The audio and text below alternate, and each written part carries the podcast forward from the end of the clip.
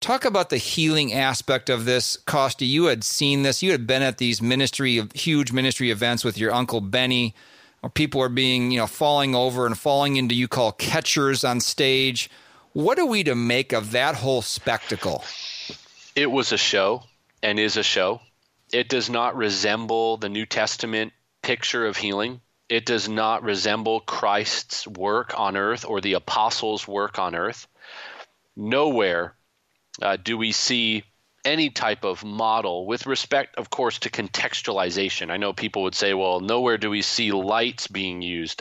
I get that. So, aside from all of the modern upgrades to uh, church technology, nowhere do we see Jesus structure a service the way that faith healers do. Nowhere do we see two to three hours of mind numbing music to warm everybody up to this hypnotic state being told, Jesus is going to show up. Jesus is going to touch you. You're going to feel electricity. You're going to feel warmth. And then nowhere do we see Jesus lining up those who have maybe been healed on his left and his right. And then nowhere do we see Jesus use the disciples to vet the healings to make sure that they're really good for testifying. And nowhere do we see uh, you know, small scale, I had some ringing in my ears or some pain in my neck. We don't see Jesus healing that way. We see Jesus healing real organic diseases. We see him raising the dead in a moment with a word.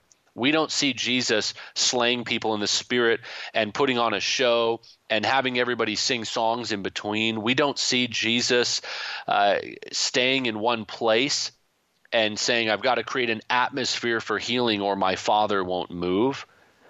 There is a, a power to Jesus and his healing ministry. There's an authority, there is an instantaneous way that he healed. And he healed with a word, and he healed with power, and he was and is the Son of God who can still and does sovereignly heal in that same powerful way. But what you're watching is a produced television program in which the vice president of television and marketing basically has a hotline to my uncle and other people. And the discussions are the same as maybe we would discuss the service order in our world. Hey, when are we going to do announcements? And when do you guys want to invite the elders up to lead communion?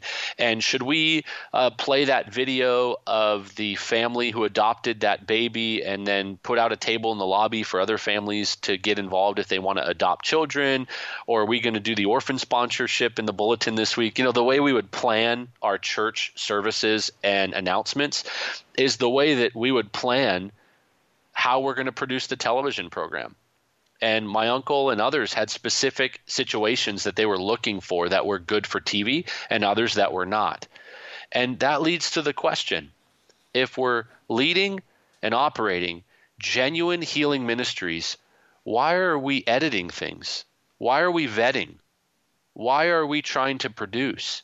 Shouldn't we simply be going around like Jesus, doing good, healing all those who are oppressed by the devil, all those who are sick, all those who have ailments? Shouldn't we, with a word, simply command?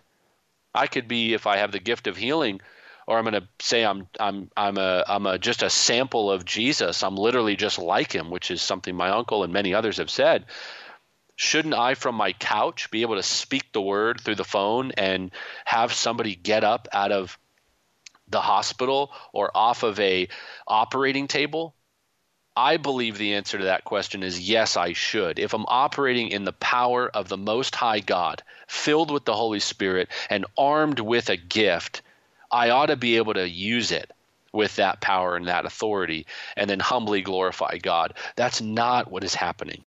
We hope you gained from this short take of the Christian Worldview radio program. To hear the full program and further connect with this ministry, visit thechristianworldview.org. I'm David Wheaton.